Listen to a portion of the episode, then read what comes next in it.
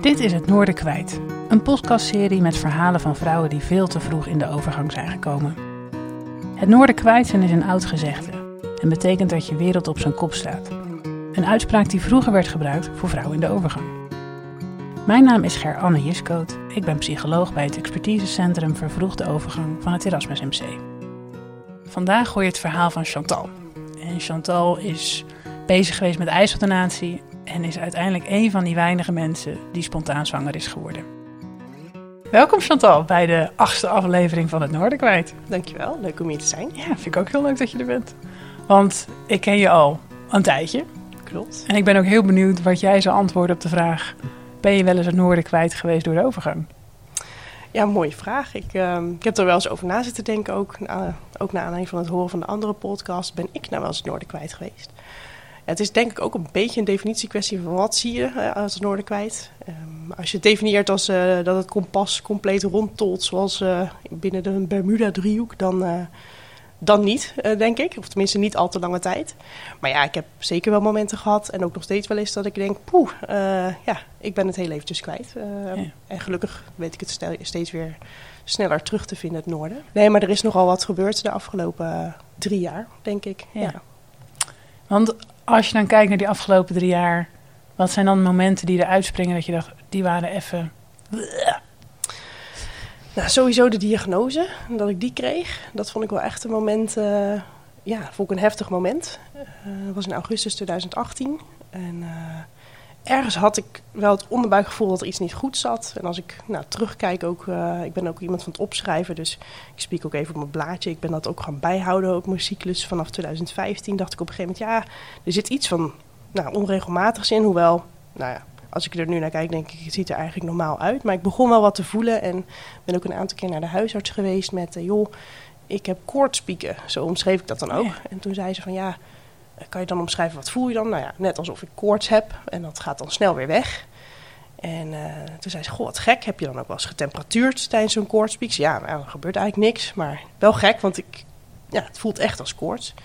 Nou, een aantal keer ben ik terug geweest en toen later zei ik ook, joh, zijn het niet gewoon opvliegers? En ze vroeg dan ook, uh, wisselende huisartsen waren dat trouwens, want ze zaten in een soort van maatschap. Ze zeiden van, joh, uh, ja, wat is je worst nightmare? Ik zei, nou ja, dat is de vervroegde overgang. Want daar heb ik op zitten googelen. Ik zei, nou, ik hoop maar niet dat het dat is. Toen werd de vraag gesteld van, joh, hoe oud was je moeder? Nou, dat was allemaal normaal. Komt het voor in de familie? Nee, nee dan is het niet zo. Dus, uh, oh ja. ja. Dus dan was je een beetje een soort gerustgesteld. Eigenlijk wel, ja. En uiteindelijk uh, kreeg ik, dat was in juni of zo, 2018...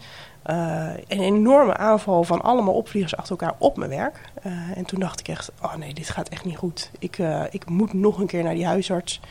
En ik moet nu eisen om een bloedtest. Want ik had inmiddels uitgezocht, wat heb je nodig om te kunnen bevestigen dat dat het niet is. En in 2016, ja, in 2016 heb ik nog eens een keer een, een echo ook gehad. Waarbij je keek naar de eierstok en zei, nee hoor, het is, het is echt gewoon goed. Je hoeft je echt geen zorgen te maken. En achteraf weet ik nu dat dat niet alles zegt. Maar dat zo'n bloedtest veel meer zegt.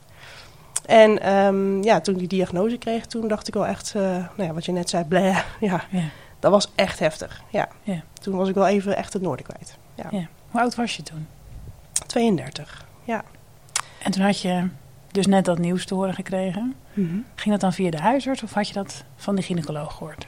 Dat ging via de gynaecoloog. Ja, ik moest een, uh, een, onderzoek hebben.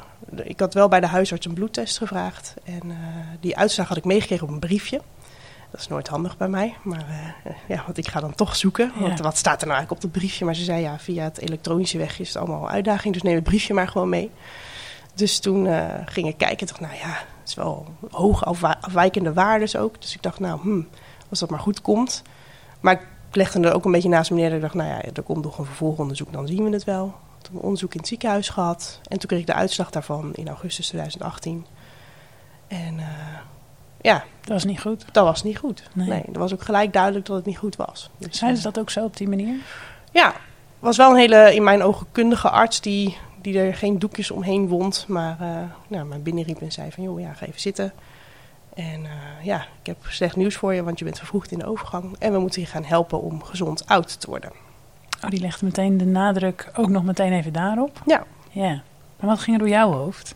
Nou, ik zei gelijk. Ik zeg, oh jeetje, poeh, uh, nou dat klinkt heftig. Maar voordat we het gaan hebben over oud worden, wanneer gaan we dan eicellen invriezen? Want ik dacht, ja, dat zal dan toch nog wel kunnen. Ik had nog een uh, ja, menstruatiecyclus en alles. Dus ik dacht, nou ja, zal toch niet zover zijn dat het al helemaal klaar is. Ja, ja. ja. Dat was mijn eerste reactie, ja. En toen, wat zeiden ze toen? Toen zeiden ja, dat gaat niet meer. En toen dacht ik, huh? dat kan je niet menen. En de rest van het gesprek heb ik meegekregen. Ik zat daar. Maar ja, ging eigenlijk als een vlaag langs me heen. Ja. ja. Dus dat was een van de, denk ik, als je terugkijkt op die afgelopen drie jaar, misschien wel de heftigste periode? Ja, dat denk ik wel. Ja. Uh, ja. Het is een beetje een. Dat was het, heftigste moment, denk ik. Ik weet ook nog wel dat ik na afloop zei: uh, van joh, is er hier ook een achteruitgang? We zaten helemaal achter in zo'n gang, weggestopt in een kamertje. Dat had hij bewust gedaan, denk ik. Dat was heel goed. En toen vroeg ik, joh, is er ook een achteruitgang? En ik zag zo'n nooddeur. En toen zei hij, lachend, nee, natuurlijk hebben we die niet. Uh, ik zei, ja, maar ik meen het. Want ik wil echt niet deze walk of shame af. Met al die zwangere vrouwen en gelukkige mensen. Want het was op de gynaecologische afdeling. En dan loop ik daar, helemaal betraand. En ja, ik wilde eigenlijk zo snel mogelijk via die nooduitgang weg. Maar dat ja. mocht niet. Dus dat was een heftige periode. En tegelijkertijd ja, kwam in mij ook iets om dat ik dacht... ja, maar ik wil ook de knop omzetten. En ja, ik heb deze diagnose, maar ik ben het niet. Of ik ben meer dan dat. En ik wil ook gewoon door. Dus de dag daarna wilde ik ook gewoon werken. Heb ik ook gewoon gedaan. Want ik dacht, ja, ik wilde niet thuis zitten, want dan komen de muren op je af. En dan moet je helemaal na. Dan ga ik nadenken van ja, wat. Jeetje, wat een situatie.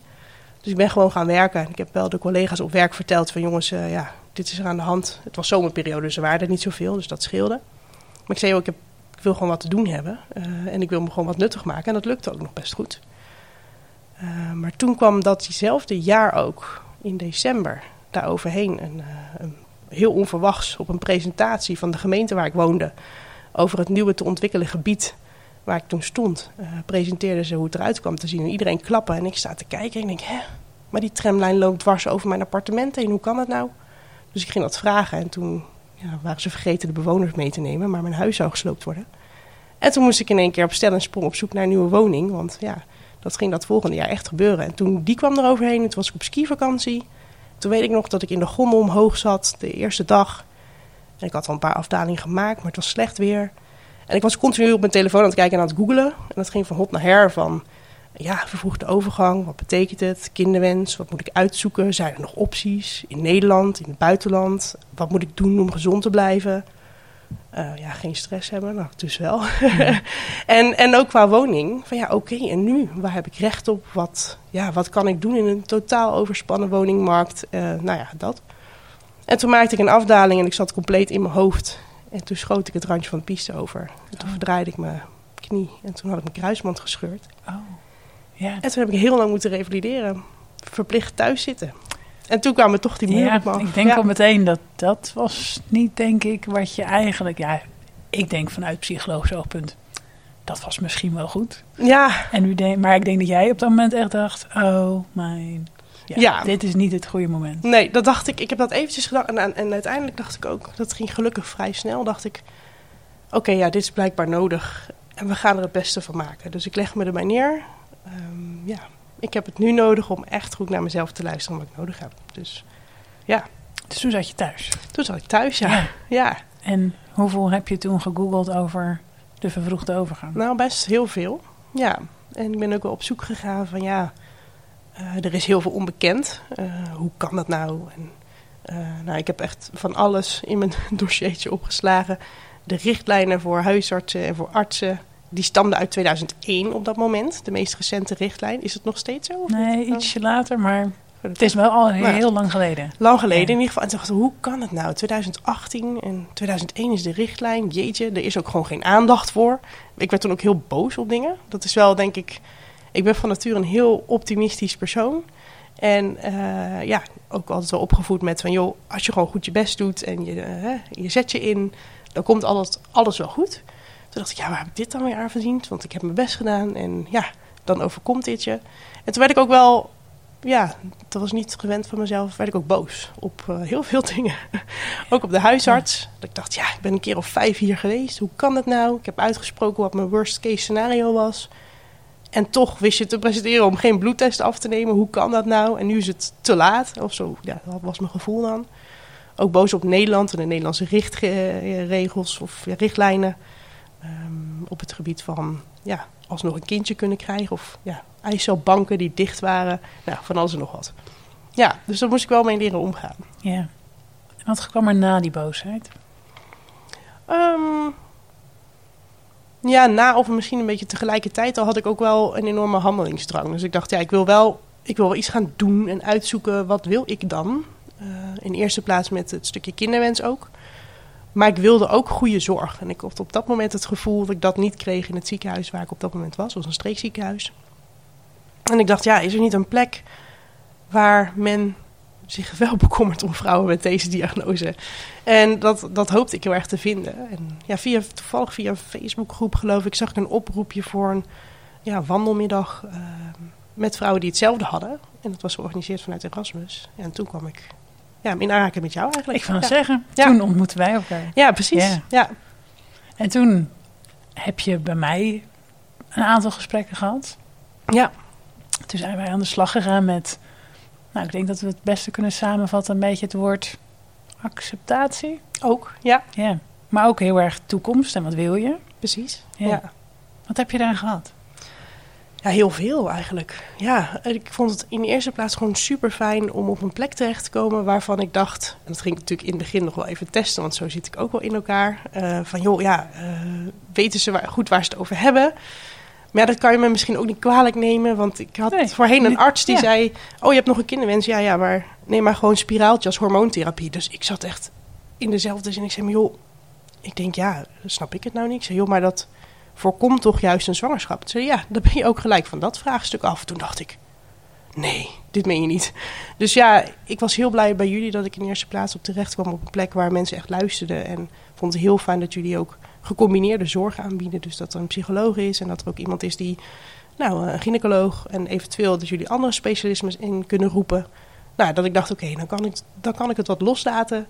Het feit dat ik zelf bijna professor moet worden op dit vlak, maar dat ik gewoon kan vertrouwen op wat jullie vertelden. En uh, dat, dat heb jij met name ook aan bijgedragen dat ik ook de zorgen rondom uh, mijn gezondheid met betrekking tot de vervoegde overgang, dat ik die wat los kon laten.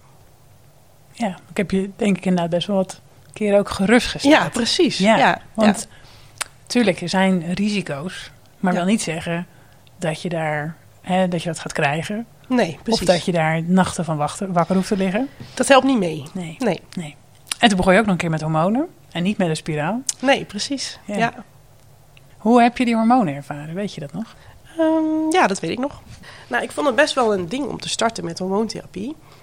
Omdat ik juist eigenlijk, uh, ja, ik denk toen ik een jaar of 26 was, was gestopt met de pil omdat ik had op dat moment geen relatie. En ik dacht, nou, ik wil eens weten wie ben ik eigenlijk of hoe voel ik me eigenlijk zonder die pil. En ik had een aantal vriendinnen die dat ook deden. En die waren daar heel positief over. Want die zeiden, ja, ik word gewoon wat minder vlak. En ik heb het gevoel dat ik meer mezelf ben.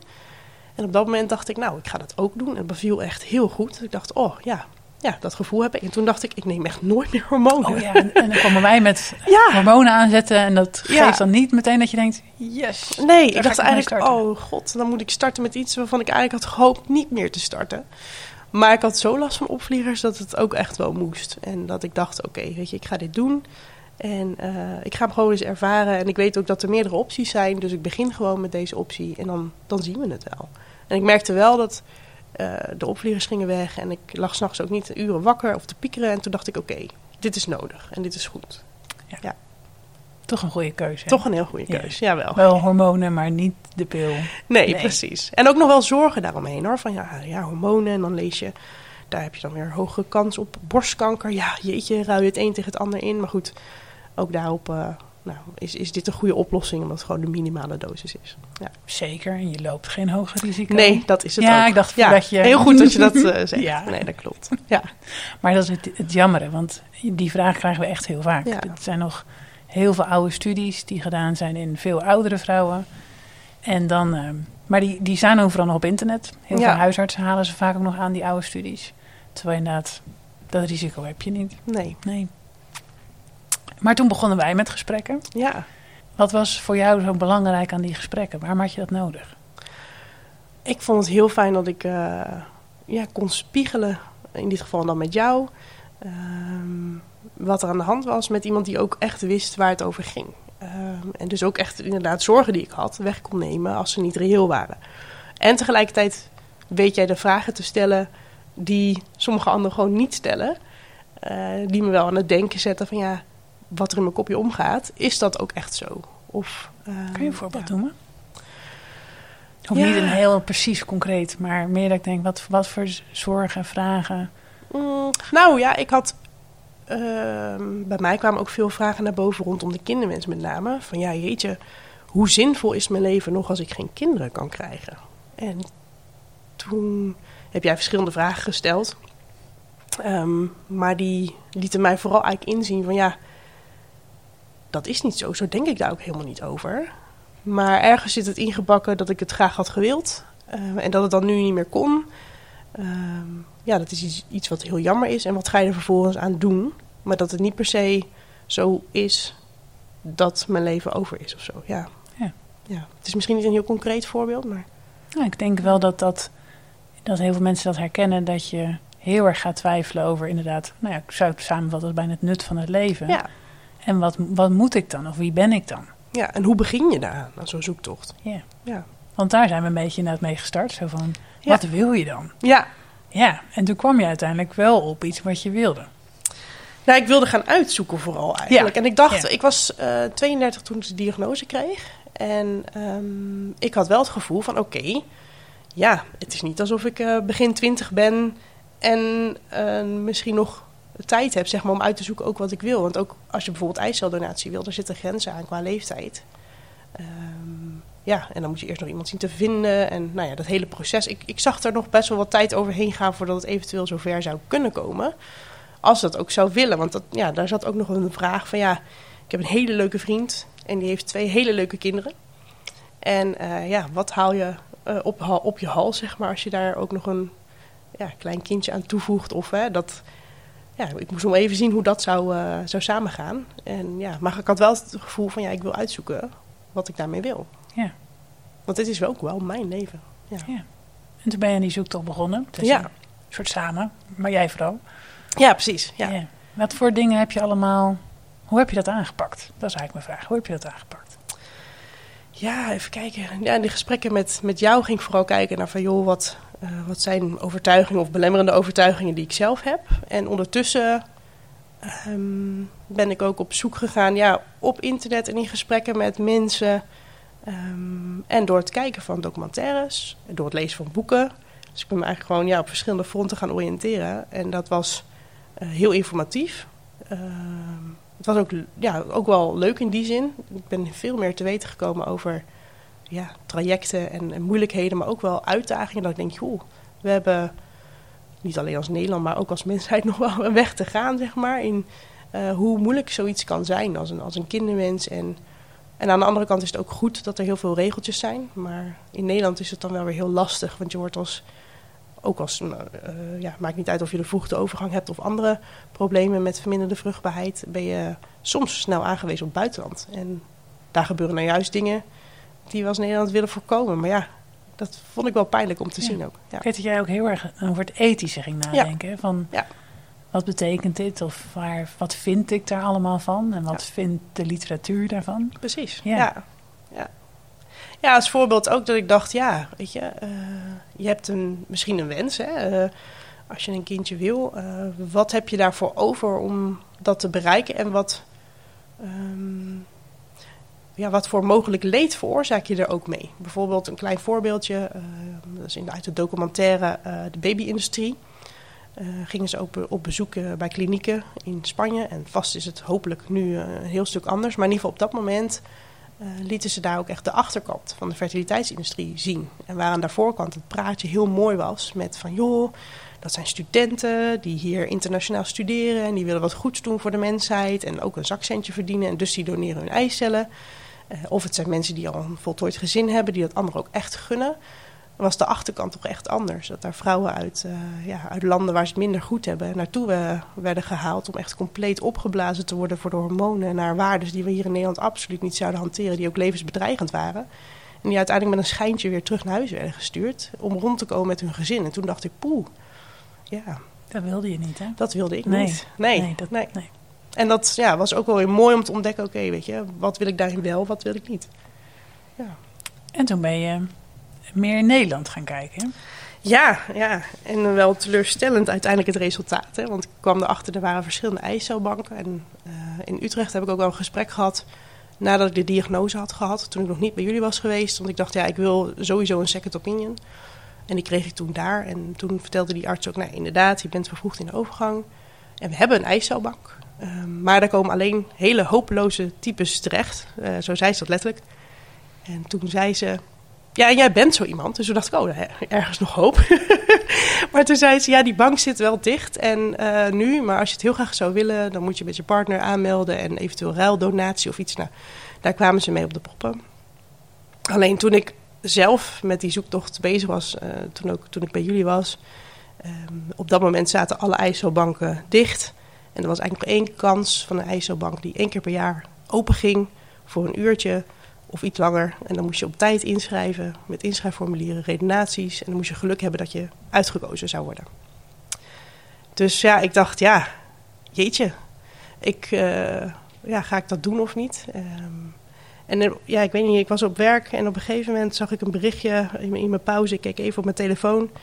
En toen had iemand in een van de fertiliteits-Facebookgroepen, waar ik dan ook in zat, eh, een berichtje gestuurd van dames, als je wil. De IJsselbank is nu open. Je kunt je Ja, inschrijven. en ik weet nog dat jij mij mailde Ja, met... Hij is open, ik heb het gedaan. ja, Ja, ik heb me ingeschreven. Want ik dacht, ja, weet je, zo'n kans, het voelde bij- bijna als wel once in a million, je weet het niet. Ik wist ook nog niet helemaal zeker of ik dat wilde. nee, want ik weet nog dat ik Ja. nog dacht... Oh, oh, ze, oh, hey, oh, ze weet het. Terwijl ik dacht, we hadden het volgens mij die week ervoor nog over gehad. Ja. Dat je nog zei, nou, pff, nou ik, ik, ik weet het allemaal nog niet zo goed. Nee, maar ik dacht, ik wil voorkomen dat ik spijt krijg achteraf. Dus ik doe het gewoon en ik zie het wel. Eigenlijk een beetje net zoals sommige stellen ook beginnen aan het zwangerschap. Maar nee, ja, nee, dat niet. Maar wel zo van, nou, ik, ik moet zien, er komen nog heel veel keuzes in dit traject. Maar als ik deze keuze nu niet maak, dan heb ik ook geen keuze meer om het wel te doen. Want dan is die bank weer dicht voor wie weet hoe lang. Ja. En toen? En toen was ik geselecteerd. Ja. En eh, toen dacht ik, jeetje, zal het dan zo voelen als je zwanger bent? Ja, geen idee. Ik dacht wel, wow, ja, alleen al het feit dat er een keuze is, ehm, maakte voor mij wel een verschil. Dat ik dacht, ja, weet je, ik heb nu een keuze of ik daarmee verder ga of niet, wat er ook uitkomt. Ehm, maar ik heb iets van een keus. Eh, en dat was heel fijn eh, om te ervaren. En ook wel spannend, want ja, je moet dan ook binnen een bepaalde tijd je daar melden. En dan, hè, eh, ja, dan moet je er wel, vind ik, met volle, wilde ik er wel met volle overtuiging voor gaan. Ehm, dus ik dacht, nou, we moeten nog even kijken hoe we daar dan komen. En dat was eh, ja, waar ik het, dat gesprek erna eigenlijk met jou over wilde hebben. Ja. Maar ja, toen eh, kwam er iets anders tussendoor. ja, er gebeurde er iets heel anders weer. Ja, ja. Ik weet nog wel, het was Pasen. En ik eh, zat in de laatste week van die strip van, van die medicatie die ik gebruikte. En ik nam de laatste pil en ik dacht, hé, hey, wat raar. Want meestal word je dan een soort van ongesteld en dat had ik niet gehad. En ik dacht, nou, dat is best wel gek. Maar ja, ik eh, was in september begonnen met die medicatie. Dus ik dacht, nou ja, misschien moet het zich een beetje inregelen nog of niet. Geen idee. Dus eh, nou, ik pak die bijsluiter erbij en ik zit dat op te zoeken en ik kon het niet vinden. Maar er stond wel één dikke zin onderaan. En dat was, eh, als je zwanger bent, moet je gelijk stoppen. En toen dacht ik, nee, dat zal niet zijn. Maar ik, maar ik had nog een test liggen voor, ja, wie weet ooit. En dat ding moest toch op, want die ging bijna over de datum. Dus ik dacht, nou ja, dan doe ik voor de zekerheid gewoon even die test. Dus ik deed die test. En ehm, ja, en toen eh, keek ik en dacht ik, hé, hey, één streep. Toen legde ik hem weg, ging mijn handen wassen, liep ik terug. Toen dacht ik, nee, Een tweede streep. een tweede streep. Ja, en ik weet nog dat ik jou appte, want ik dacht, ja, jeetje, wat is dit nou? Dat ik zei, joh, vro- vrolijk Pasen. Ik heb een ei gevonden, zoiets zei ik. Zoiets, ja. En toen zei je, wat bedoel je nou? Toen legde ik het uit, zei, nou, gefeliciteerd. Toen dacht ik, nee, dit, het kan toch niet echt zo zijn? En ook, ja, dat vond ik best wel een hele spannende periode, ja. Ja, maar dit had je nooit verwacht. Nee, Nee. nooit verwacht en Nee. ook nooit durven hopen. En ja, ook, ja, ik vond het ook heel spannend. Van, ja, en, en dan, hè? Want jij bent denk ik, nou, ik ken er niet veel, die nog, toch nog spontaan zwanger worden. Mhm. Ik denk dat ik er op één hand, kan ik er, van alle patiënten die we hebben, kan ik er inderdaad één hand kankers optellen. Jeetje, ja. Ehm, maar het lijkt me ook voor jou heel gek. Ja, Ja. Dat, ik bedoel, dat klinkt misschien raar, maar het is ook heel gek denk ik om mee te maken. Dat is bizar. Ja. Als je er niet op hebt ingesteld dat je ook nog na- natuurlijk zwanger kan worden. Dat was voor mij best een proces om me daarbij neer te leggen. Ehm, want ik heb ook nog gekeken van ja, zijn er in het buitenland niet opties? Is Duitsland niet veel verder met toch nog stimuleren en noem maar op. Maar goed, ik kwam er toen op uit, nee, dat, dat, dat zou voor mij niet lukken. En toen dacht ik, ja, dan ben ik ook al zo ver dat het gewoon echt niet meer lukt. Ja, en toen was het dus toch eh, gelukt. Ja, en dan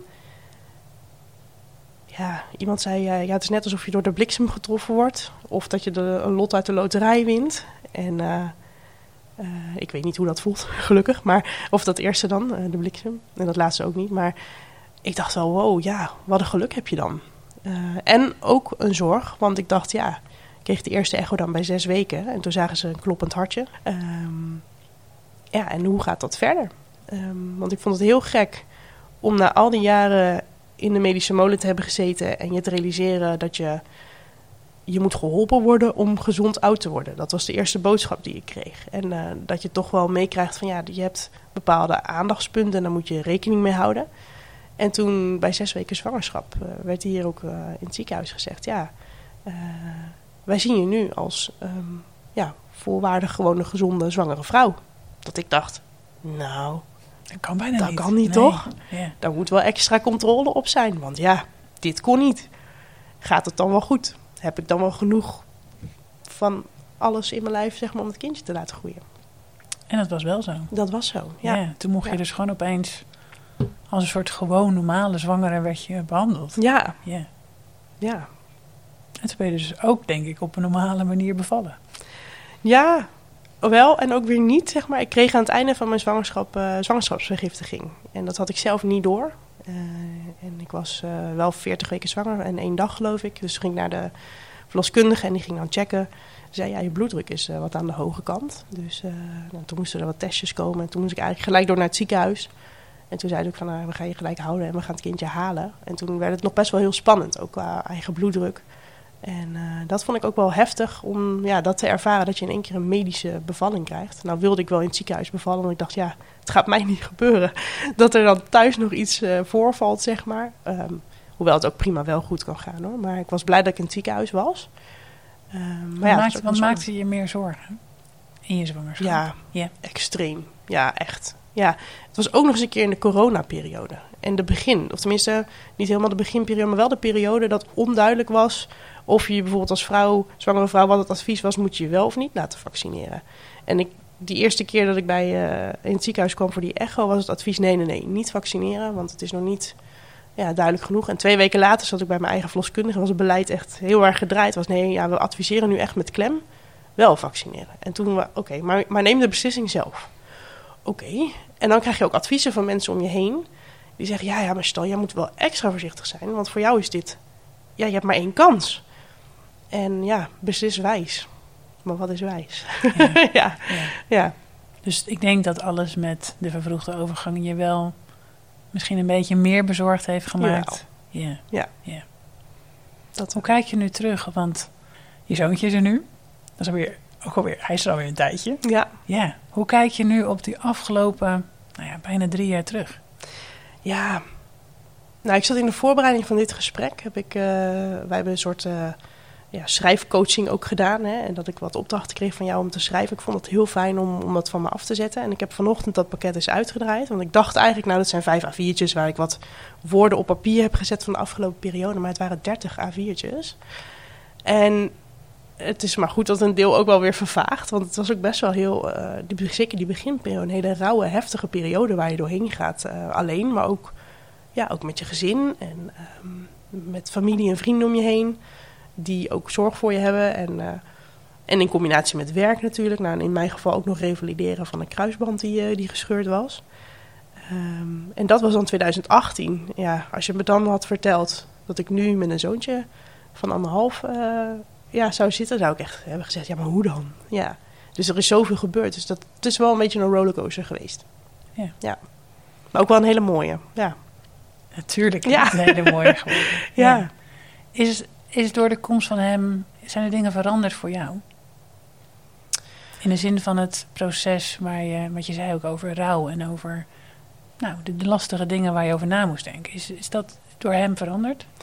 Ja, ik moet zeggen dat zingevingsvraagstuk voor mezelf. Ehm, ja, daar heb ik nu eigenlijk niet eens tijd om over na te denken, zeg maar. Want het kost, een kindje kost gewoon heel veel tijd. En, ehm, en ik kan ook echt heel erg van hem genieten. En dat waren ook wel dingen waar ik over schreef. Hè, wat ik jammer vond om niet te kunnen meemaken als ik geen moeder zou worden. Ehm, dat ik die nu wel meemaak, ja, daar ben ik wel heel bewust van, heel, heel dankbaar voor. Um, wat heeft het nog meer veranderd? Ja, ook toch ook mijn blik wel op vrouwen die geen kinderen kunnen krijgen. Dat is wel heel gek misschien, maar toen ik net zwanger was, uh, toen hadden we geloof ik nog een laatste stukje van de schrijftherapie ook, uh, of schrijfcoaching, hoe je het wil noemen. Um, en uh, toen schreef ik ook van, joh, ja, ik kijk nu pas ook heel erg met trots terug op de vrouw die ik was zonder kinderen. Dat ik dacht, oh, er staat toch wel iemand met power. En dat ik ook alle andere vrouwen zonder kinderen zo zie. En ik denk, wat hebben die de wereld veel te bieden? En nog steeds denk ik dat. Ja, dat ik vind iedereen. Maar, en dat vind ik het lastige wel. Nederland is wel heel erg uh, gericht op het moederschap ook. Uh, het boek wat ik daarover heb gelezen, Echte vrouwen krijgen een kind. En ik, poeh, ja, maar dat gaat juist niet over dat thema. Maar het gaat erover dat Nederland heel erg gericht is op vrouwen. Dat heel veel mensen als een van de eerste vragen als ze elkaar leren kennen... is, joh, heb je, heb je kinderen? Oh, en waarom dan niet? Um, en dat, dat je denkt, ja, maar wat doet dat ertoe? Weet je, iemand is mhm. ook nog echt iemand. Ook al heeft diegene geen kinderen. En die is echt van waarde. Ja, dat ook. Ja, ik weet ook nog dat je daar toen heel erg mee bezig was. En dat je daar heel erg over na hebt gedacht. Van, nee, ja. ja, dus ik zei, nee, ik ben, ik, ik ben gewoon wie ik ben. Ja. Dus daarom was ik ook benieuwd. Ik denk, ja, ik zou me voorstellen dat het helemaal niet veranderd is. Want Chantal verandert niet nee. door de komst van een kindje. Um, maar het was wel op een gegeven moment iets heel erg belangrijks voor jou... dat je dacht, dit wil ik heel graag meemaken ja, in mijn leven. Ja. ja, en dat vond ik wel heel mooi om te zien. En het was ook wel een realisatie van, oké, dit maak ik één keer mee. Hè, want twee keer door de bliksem getroffen worden, dat is uh, heel uniek. Dat, dat maakt niemand mee. Maar dat heeft het wel veranderd. Een stukje berusting ook. Denk ik uh, dat ik niet meer. Ik hoefde niet meer hard op zoek. En niet meer heel hard te werken. Om te zoeken naar een optie die. Um, naar opties, zeg maar. Want het was er. En het was eigenlijk in de meest mooie vorm die ik me eigenlijk kan bedenken. Ik hoef me geen zorgen te maken over hoe kijkt een kindje straks naar mij als um, ja, wel zijn moeder, maar misschien geen biologisch materiaal. Als je kijkt naar ijsseldonatie bijvoorbeeld. Of, of je gaat bijvoorbeeld naar Finland of naar Portugal en geeft echt uh, hele grote ladingen aan geld uit. En wat ik zie dat wel, uh, dat merk ik wel. Het is wel ook een verschuivende grens. Als je op een gegeven moment iets wilt, dan um, is het risico ook wel dat je je helemaal daarin gaat verliezen. Nou, dat me dat traject bespaard is gebleven, ja, daar ben ik wel heel erg dankbaar voor. Dat heeft me, heeft me dat veranderd als persoon. Nou, misschien nou, misschien niet, maar wel dat ik denk, goh, ja, ik ben ook wel heel blij met de situatie zoals hij nu is. Dankbaar. Ja. ja. Want hoe is het om naar hem te kijken? Ja, leuk. Ja, ja. en vermoeiend soms ook. Maar ja, ja, nee, ja, het, het, is wel mooi om te kijken naar zo'n ventje die, uh, ja, die zich snel ontwikkelt en die, uh, die mijn mama noemt, wat ik heel raar vond in het begin. Maar ja, ja. Ja. ja. Want dat ben je. Dat ben ik, ja. Maar ik kan me inderdaad voorstellen dat door alle fases waar je heen bent gegaan, dat je daar zo over na moest denken. Hoe wil ik dan mama worden? Ja. En nu ben je het opeens. Nou, niet opeens, want je hebt er negen maanden op gewacht. maar het lijkt me bijzonder om mee te maken. Ja, is het. Ja. ja. En ik ben inderdaad nog steeds dezelfde Chantal. En uh, dat hoop ik nog heel lang te blijven. Uh, en er zit wel een stukje, uh, ja, wat ik met me meedraag natuurlijk, rondom de vervoegde overgang. Ook dat, uh, daar moet ik rekening mee houden. Ja, want je zei net al, de opvliegers beginnen een beetje er doorheen te komen weer. Ja. Hè? Ja, ja. Ondanks de borstvoeding. Precies. Ja, ja, Dus het wordt binnenkort weer eens tijd. Um, Om te starten met hormonen, ja. Ja, die femme stond gaan we toch maar weer eens um, van stal halen. ja, ik denk het wel, ja. Ja, ja. en dat is oké. Okay. Ja. Wat ik me nog afvroeg, hè, want ik weet dat er heel veel vrouwen zijn die hopen dat zij ook die ene zijn. Ja. En dat gaat een hele gekke, misschien een hele gekke vraag zijn. Maar is dat ook lastig dat jij wel een van die weinigen bent? Nou ja, ik heb daar ook wel over nagedacht, ook voor deze podcast. Maar ook, ik weet nog wel dat ik jou een keer geappt heb dat ik zou meewandelen. Maar toen was ik zwanger en toen had ik een redelijk grote buik al. En toen dacht ik, ja, dit, dit kan ik niet doen. Dit, uh, ik kan me voorstellen dat het heel pijnlijk is om dat te zien. En toen zei jij, joh, ja, ook jij bent welkom, want ook jij bent vervroegd in de overgang. Ja, en je, hebt dan nu, je bent dan nu zwanger. Maar ja, dat, dat voelde wel uh, naar omdat ik het iedereen gun die dat zou willen. En uh, daarom dacht ik ook, ja, moeten we nog een trigger warning in deze podcast doen. Maar die vorige dame die uh, had met ijsseldonatie ook een kindje gekregen. Dus ja, ja, dit, is, ja, dit is ook wat soms gebeurt. En wat ik denk ik iedereen gun, maar wat ik ook zelf nooit voor mogelijk had gehouden. Ik had ook nooit gedacht van, nou, ik ga ook diegene zijn. Uh, nee, ik, ja, ja, zo loopt het leven soms. Nou, ik, ik heb je niet voor niks gevraagd. Ik heb er ook over nagedacht, want ik weet dat heel veel mensen er wel op hopen. En soms nog echt ook denken dat het gaat gebeuren. Um, en ik wilde juist ook jouw verhaal vertellen van het kan gebeuren. En dan Mhm. komt het soms heel onverwachts, want dat gebeurt dus juist. Ja, Um, want er zijn inderdaad een handjevol mensen die het meemaken. Um, en dat is ook een kant van de vervroegde overgang die zo lastig is. ja, Um, dat je het zo graag hoopt en dat het maar bij een paar gebeurt. ja, En dat je eigenlijk altijd voor de rest toch moet gaan nadenken over maar de ijsdonatiekant. Omdat Mhm. het gewoon niet zo heel vaak gebeurt. nee, dat klopt. Ja. En dat het ook als het wel gebeurt, denk ik, soms ook echt van alles op zijn kop kan zetten. Want wij hadden nog twee huizen en ik heb met twintig weken nog staan verhuizen. En dat, dat, dat zijn allemaal bijkomende dingen, die doe je natuurlijk hartstikke graag. En ja, ik kan me ook voorstellen dat iedereen die zegt van, joh, ja, dat heb je er toch voor over. Ja, tuurlijk heb je dat voor over, maar het is ook wel erg wennen om vanuit de situatie dat je het niet verwacht, dat het toch nog gebeurt. En daar ben je dan wel heel blij mee. Uh, en het is soms ook wel, ja, aanpassen. Want als ik het verhaal aan iemand vertel die niet weet dat ik vervroegd in de overgang ben die vraagt dan van ja, uh, uh, heb je een kindje? Ja, ik ben nu een, kleintje dan. Oh ja, um, uh, goh, en oh, maar je woonde toch ook niet zo heel lang geleden nog op jezelf. Hoe, hoe heb je dat dan gedaan? Dan komt het over alsof je, ja, een soort van, ja, hoe moet je het zeggen? Ja, ongepland op een gekke manier dom misschien zwanger bent Oh, geworden, zo, terwijl yeah. het niet de bedoeling was Yeah. of zo. Terwijl, ja, Yeah. dan moet je dit verhaal eigenlijk ook wel weer uitleggen. Dat er een heel verhaal achter zit. En Ja. dat zeg ik dan ook vaak, joh, het is een heel verhaal. En dan komen we misschien ooit nog wel eens op. Um, en misschien ook niet. Ja. Nee, nee. Als je nu um, kijkt naar de toekomst, hè, Mm-hmm. um, denk je dat je, jullie gezin nu compleet is? Ja, dat denk ik wel. ja. Ja. Ja, ik, de, ik vind het heel mooi om, ieder, om te zien hoe iedereen met elkaar omgaat. En, uh, en ben gezegend dat het is zoals het is. En ik ga er ook zeker niet vanuit dat het nog een keer uh, zou plaatsvinden. Nee. Ja, dat had ik al vermoed dat je daar niet van uitging. Maar ik dacht, zou je het stuk wat je toen mee bezig was over ijsdonatie alsnog een keer overwegen? Nee, dat zou ik niet nu Nee. doen. Nee.